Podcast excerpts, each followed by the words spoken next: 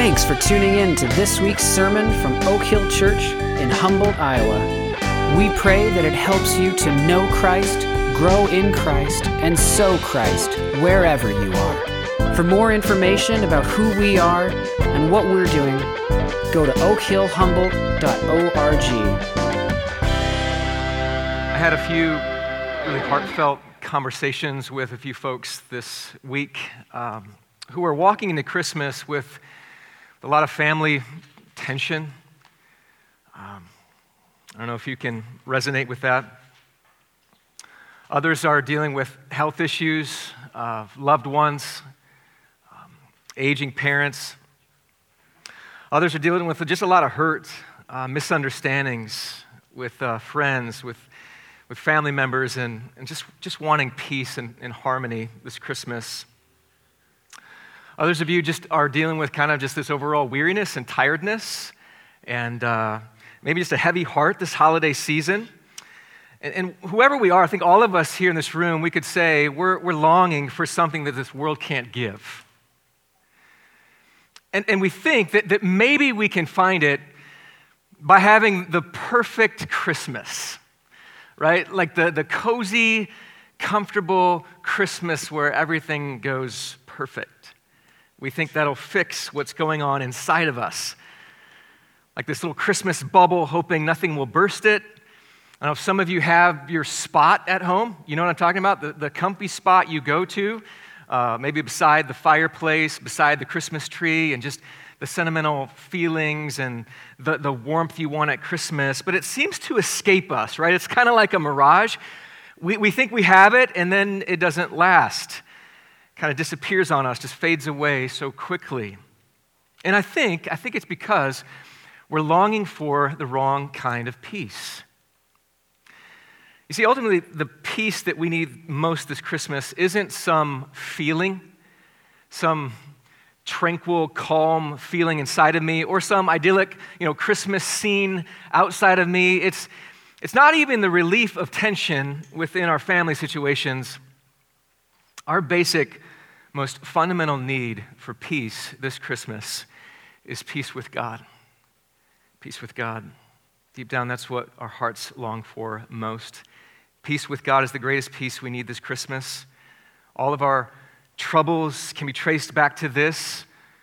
All of our pursuits of peace revolve around this. Because when we have peace with God, it trickles down, doesn't it? It trickles down into our relationships with others. It affects everything. And here's the good news. Here's the good news. You don't have to search for it. You don't have to search for this peace and strive for this peace. The peace you long for most is what Jesus came to give you this Christmas. He came to us. He reached down to us. He took the initiative. He made the first move toward peace. He came to give it, and we must receive it. If you're new with us, we've been in a series called Who Needs Christmas, and we've been walking through the Gospel of Luke and looking at various characters who are kind of like the Grinch, kind of considered outsiders. Some are lonely, some are searching and hurting and just kind of forgotten. And today, we're going to look at the shepherds, who were really a bunch of nobodies, considered to be lower class. These humble shepherds give us a picture of how we must receive the peace that Jesus came to bring. And so let's look at Luke chapter 2. I want to read verses 8 to 14, these familiar words, and I'm praying that God might pierce through and show you something new. This is the word of God. In the same region, there were shepherds out in the field, keeping watch over their flock by night. And an angel of the Lord appeared to them, and the glory of the Lord shone around them, and they were filled with fear. And the angel said to them, "Fear not, for behold, I bring you good news of great joy that will be for all the people. For unto you is born this day in the city of David a Savior, who is Christ the Lord. And this will be a sign for you. You'll find a baby wrapped in swaddling cloths and lying in a manger." And suddenly there was with the angel a multitude of the heavenly hosts praising God and saying, "Glory to God in the highest, and on earth peace among those with whom he is pleased." So familiar words, and yet there's so much to see here. That's what I love about the Bible. No matter how many times you read it, there's always something new the Holy Spirit can bring to our hearts and minds. So today, what I want to do is I want to zero in on verse 14 mainly and ask three simple questions about the peace that Jesus came to bring. Here they are. Number one, what is this peace? What is this peace? Number two, who is this peace for? Who is this peace for? And then number three, how can this peace be ours? How can this peace be ours? So let's just take those one at a time. First, what is this peace? Well, first, let me tell you what it's not. All right? This is not world peace. This is not peace on earth in the sense that everyone can have it. Unfortunately, the old King James Version got it wrong. It's not accurate, where it reads, "Peace on earth, goodwill to men." It doesn't convey the actual meaning of these words. Though we wish for that to happen right now, right? We want there to be peace on earth, goodwill to men, especially in our polarized culture that we live in. But the reality of worldwide peace will not come until Jesus' return again. As it says in Isaiah 9:7, "Of the increase of his government and of peace, there will be no end." That's what our hearts long for.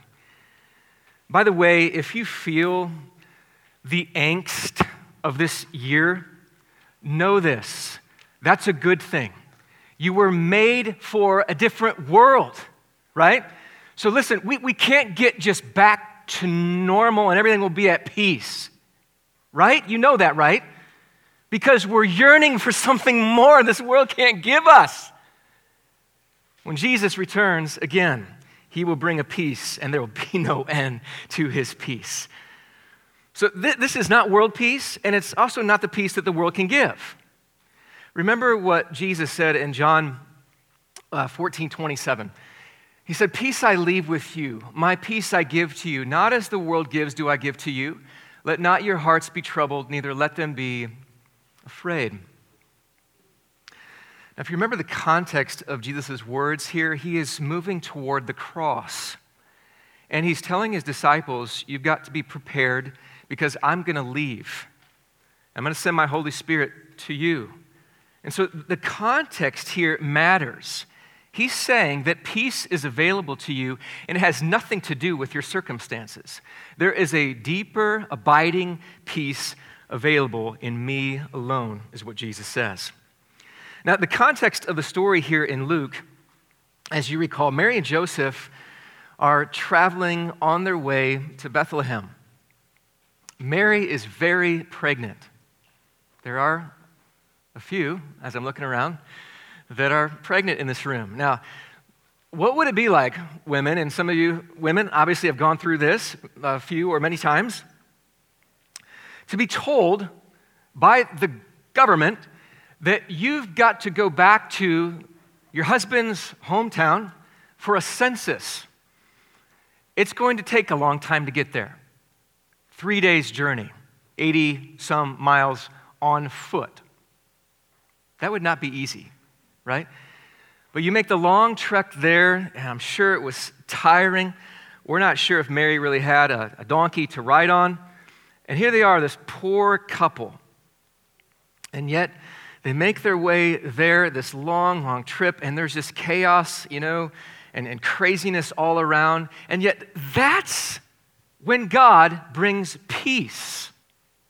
Like he's not waiting for you to get into this place where everything's okay and warm and feeling cozy for peace to come. No, it's right in the midst of the chaos and the craziness, the disappointment and the darkness. That's where he came. That's where he came, into the chaos. So listen, you don't have to go looking for this peace. You don't have to get your life all sorted out first. Peace showed up, and it was totally unexpected. Just like the shepherds, it seemed like this was just an ordinary night, right? And some of us, it just seems like we're going through the mundane moments at times, and all of a sudden God can break through with his peace. But here he did something very special and unique. All of a sudden, heaven was torn open, revealing its glory. Look at verses 8 and 9 again. In the same region, there were shepherds out in the field, keeping watch over their flock by night, and an angel of the Lord appeared to them. And the glory of the Lord shone around them, and they were filled with fear. So I want you to try to imagine this scene. It was like God was pulling back the curtain of heaven and revealing a glimpse of his glory. Now, one angel would have been enough. This was terrifying to these poor shepherds. But verse 13 says he wasn't alone. And suddenly there was with the angel a multitude of the heavenly hosts. So perhaps thousands or more. Now the word host means an army. This was an army of angels numbering 1,000 or more. No wonder the shepherds were terrified. And think about this. This was a holy night. You know, we sing, "Oh, holy night." This was a holy moment. God's glory is so great. It's so bright, so powerful. We can't even comprehend it. I mean, Moses had to shield his face away from it. It was too great. God's revealing himself here. His glory shows up, and thousands of angels show up at the same time. So why are they there? I don't know if you remember this. I mean, the song we sang at the beginning of the service, Angels from the Realms of Glory, speaks of this, how angels were present at God's creation and now at the incarnation. And then there's one more time where we see angels kind of celebrating and rejoicing. It's in heaven when one sinner repents, comes to faith in Jesus. So this was signaling, I mean, this was a big deal, right? God's glory shows up here, and the angels come right along with him. But my guess is that these shepherds, they were thinking something entirely different when these angels showed up. Picture them. I picture them saying something like, "Oh, no, this angel is not alone. He brought an entire army with him, and they're here to destroy us." I mean, that's, I think, their first impulse. This is not peace on earth. This is war on earth. An army of angels. Can you imagine? This isn't good news. This seems like bad news. I mean, you just see them shaking, not yet realizing what's happening in this moment. You see, the angels, they weren't announcing a declaration of war on God's enemies. They were announcing peace to God's enemies. Jesus had come not to destroy them, but to save them and us. So this was the peace he came to bring. This was the good news that we weren't looking for. He came to put an end to the enmity between you and God. See, the Bible says that we're sinners, but not only sinners, we are enemies of God. Enemies of God. We're hostile to God in our hearts. You might think, well, that's not me. I'm a really good person. The Bible says in Romans 8, verse 7, the reality about all of us apart from God's Spirit through his Son's work in us, that it says the mind that is set on the flesh is hostile to God. It does not submit to God's law. Indeed, it cannot. So apart from God's work in salvation, all of us begin as people who are enemies, hostile to God in our hearts. We don't want to submit to God's word. We want to be the king of our own life. And even in our obedience, we want it to be all about us. For others to notice us as a good person who's following all the rules. Hostility toward God. And yet the wonder of Christmas is that we, while we turned our backs on him, he reached down to us. When we deserved to be destroyed, he made the first move toward peace. Even though we're his enemies, he came to make us his friends. As the famous Christmas hymn says it so well, "Peace on earth and mercy mild, God and sinner reconciled." Jesus could have come to judge us, and he will one day when he returns again. But his first coming, he came with peace. And yet he could have demanded this peace, like Caesar Augustus of this day. He had what was called this Pax Romana, Roman peace, where he was imposing his rule and his reign by conquering over his enemies so that all of Rome would live at peace. Instead, Jesus came to die for his enemies. That's how he brought peace. And that's unheard of. I mean, it shows us the depth of his love for us, the cost of his love for us. In Romans 5:6-8, it says, "For while we were still weak, at the right time Christ died for the ungodly. For one will scarcely die for a righteous person, though perhaps for a good person one would dare even to die. But God shows his love for us in that while we were still sinners, Christ died for us." You and me are right there. We are weak, ungodly, unrighteous sinners, and Christ came for us. So Jesus came to bring us peace with God by coming down to us at Christmas, only to be lifted up on a cross to die for us. He lived the perfect life that you could not live. He died the death you deserve, and he was raised to new life from the grave. He took the initiative. Guys, listen, left to yourselves, you and I would still be fighting against God, still hostile to God in our hearts, living the way we want to live with our minds set on ourselves. But he came to bring peace to rebels like us, which moves us to the next question, number 2. Who is this peace for? Who is this peace for? Look at verse 14 again.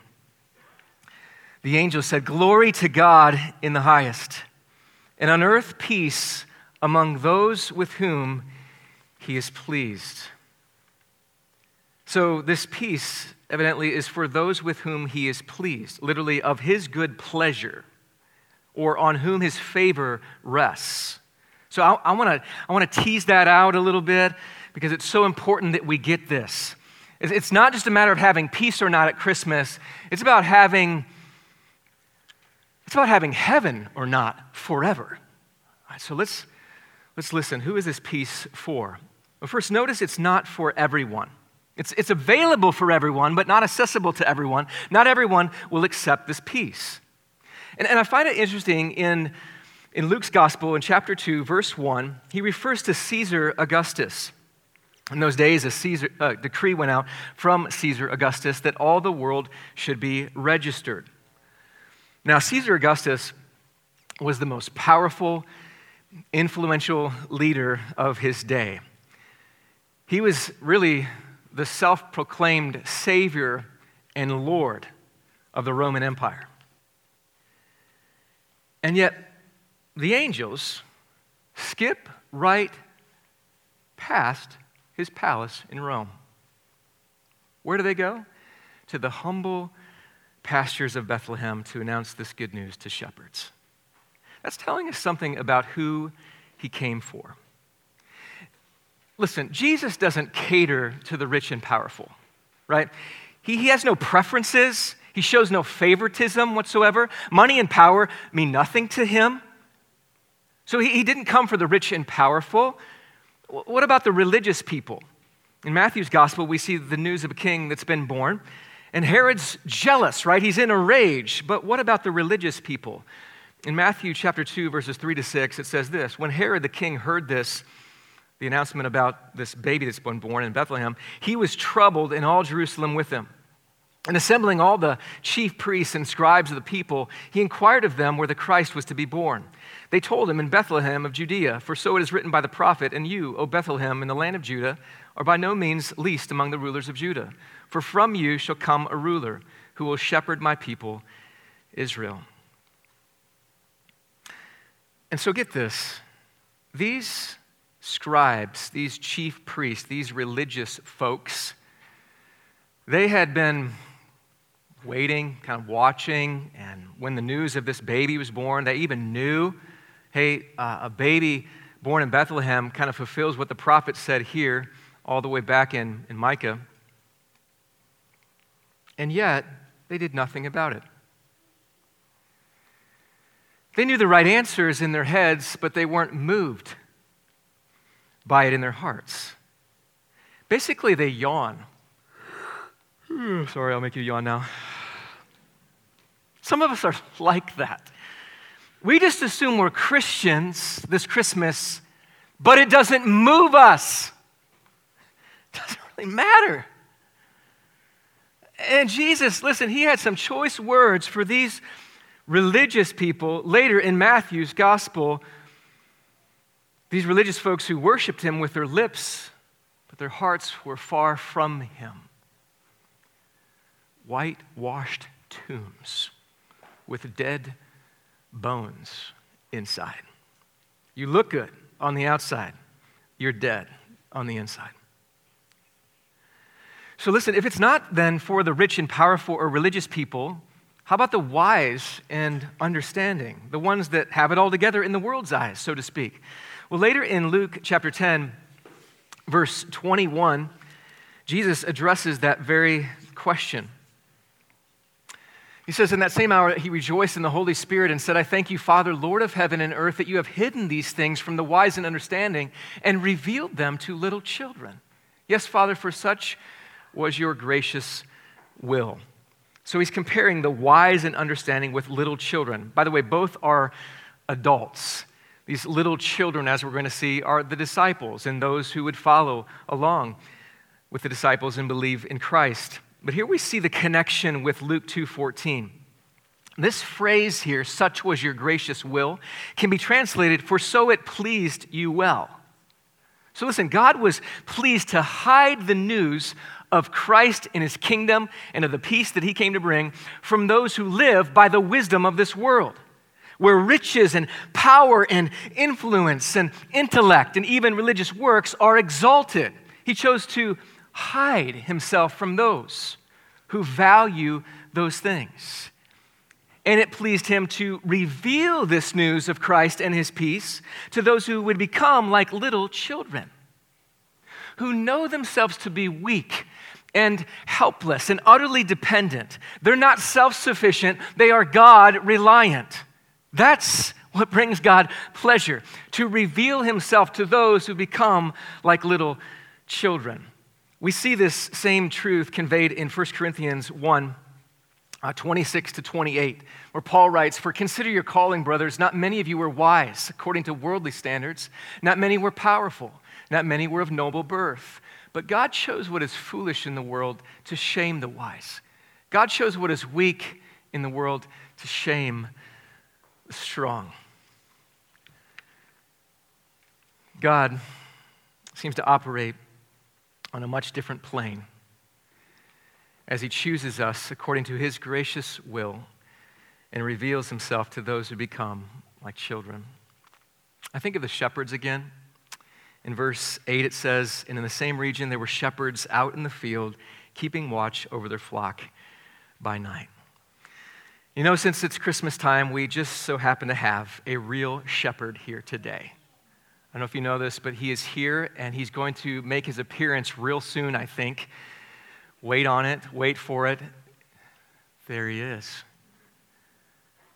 Stop, young shepherd. Just want the old one right now, okay? Come on up here.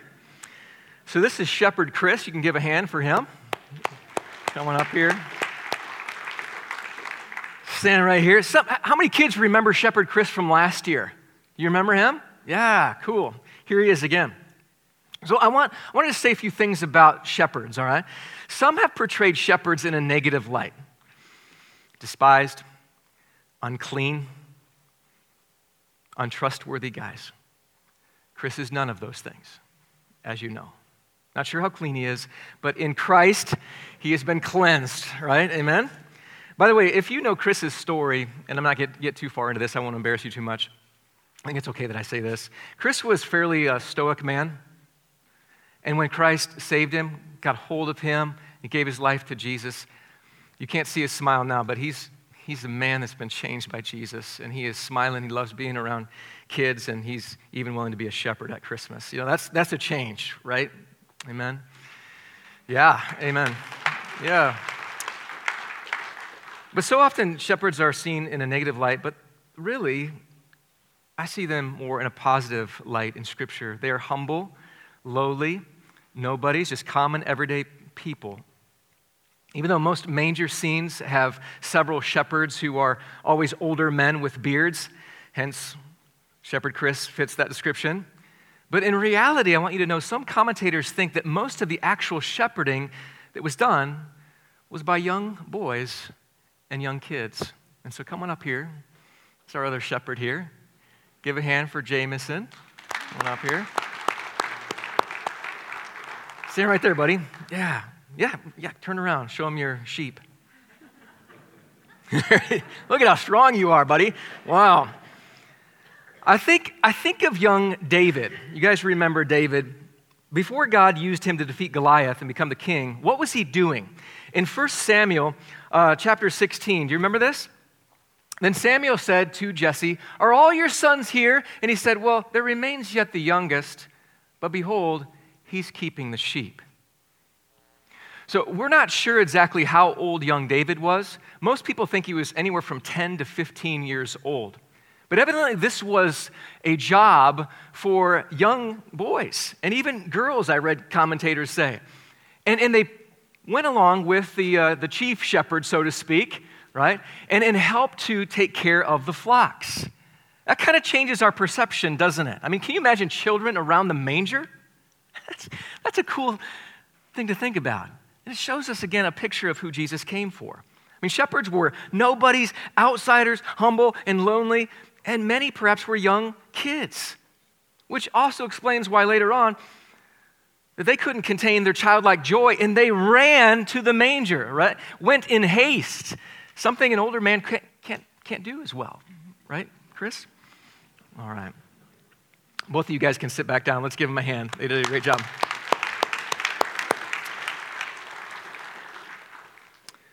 So this brings us to our last question then as we close. How can this peace be ours? How can this peace be ours, this peace with God? We all long for peace this Christmas, real peace, not the fuzzy, warm feelings that kind of come and go so quickly, but this deep, abiding peace with God. How do we get that peace? The good news is that He has come to give it to us, so how do we receive it? In Romans 5, verse 1, Paul says this way, "Therefore, since we have been justified by faith, we have peace with God through our Lord Jesus Christ." Since we have been justified by faith, we have peace with God. What does it mean to be justified by faith? To be justified means that God has declared you right with Him and forgiven in His sight by faith alone through Christ alone. This is not by trusting in yourself.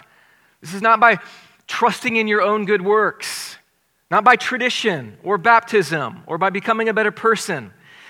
Some of us here in this room, we actually can think this. I've lived a good life, so therefore God owes me. Think about this for a minute. You might not be the irreligious type where you think, well, I'm just going to live my life however I want. You might be the religious type thinking, I'm going to live a good life. But I expect for God to come through for me. I mean, and when He doesn't, you get kind of upset at Him because you're really in control, aren't you? It's not really Him, it's you. You're manipulating God to give you what you really want for your own life to prosper. It's, I'll do the good stuff, I'll be the right kind of person for you as long as you bless me. And that's not the gospel of Jesus Christ. You're a sinner. You're an enemy of God. You deserve God's wrath. You can do nothing on your own. Romans 4:5 says, to the one who does not work, you can't work for him, but believes in Him who justifies the ungodly. His faith is counted as righteousness. So listen, Christmas isn't about you working harder to become a better person so that God will give you good stuff. No, you can't work for Him. You can't. You can't somehow achieve a righteousness of your own that will make you have a right standing with God in the end. No, He came to die for you as a sinner and be the righteous one who took your place. That's the beauty of Christmas. We've got to become like little children, dependent on Jesus alone to save us from our sins. So how does that happen? How do we get to that place? Well, remember what the shepherds heard in Luke 2:14. Glory to God in the highest, and on earth peace among those with whom He's pleased. The angel says two things here, not one. You can't separate them. He says, glory to God in the highest and on earth peace. Some of you might think, well, I really want that peace. I really want that peace from God, but you don't really care about the glory of God. I just want my life to be easier. I want my life to be happier, more peaceful, more comfortable. But as for God being the most glorious person in my life and worthy of all my love and praise, well, not so much. But the angels sing, glory to God in the highest. Not glory to me in the highest. Glory to God in the highest. Can you imagine this moment? Glory to God. He's revealing his glory. Glory to God in the highest. I mean, his salvation deserves our highest praise and glory. It's because it's not about us, it's about him. That's the angel's heart. And that's your heart too, if you want real peace this Christmas. Salvation glorifies God. Think about your faith story. Nobody gives credit to themselves when they talk about their faith story. They give credit to God. He's the one that's done it through Jesus. It's not about you, it's about him. It's not about what you've done, it's about what Jesus has done for you. I love this quote by Charles Spurgeon reflecting upon this passage. He says, the only glad tidings that made the angels sing are those that put God first, God last, and God without end in salvation of his people, and put the crown wholly upon the head of him that saves. That's where the glory goes to us this Christmas. It goes to him. And so, maybe today you feel like the shepherds, you're humbled by a glorious God who would initiate peace with a sinful man like yourself. You can come to him. You can come to him just as you are today. Just like the shepherds, right in the mess of this Christmas, you can come to him. In your sinfulness, you can come to Jesus. In your brokenness, you can come to Jesus. In your helplessness, you can come to Jesus. In your sinfulness, you can come to Jesus for peace, real and lasting peace. Guys, if he came to you as a weak and helpless baby, you can come to him the same way, dependent upon him alone. Let's pray together. Father, we thank you for your son, Jesus. We thank you that the baby in the manger is the Savior of the world, that he came to die for us, taking our punishment we deserved, that we could be forgiven and have peace with you, God. And that peace would trickle down into the peace that we can have daily, not only inside, but with others here, in our family, in our church family.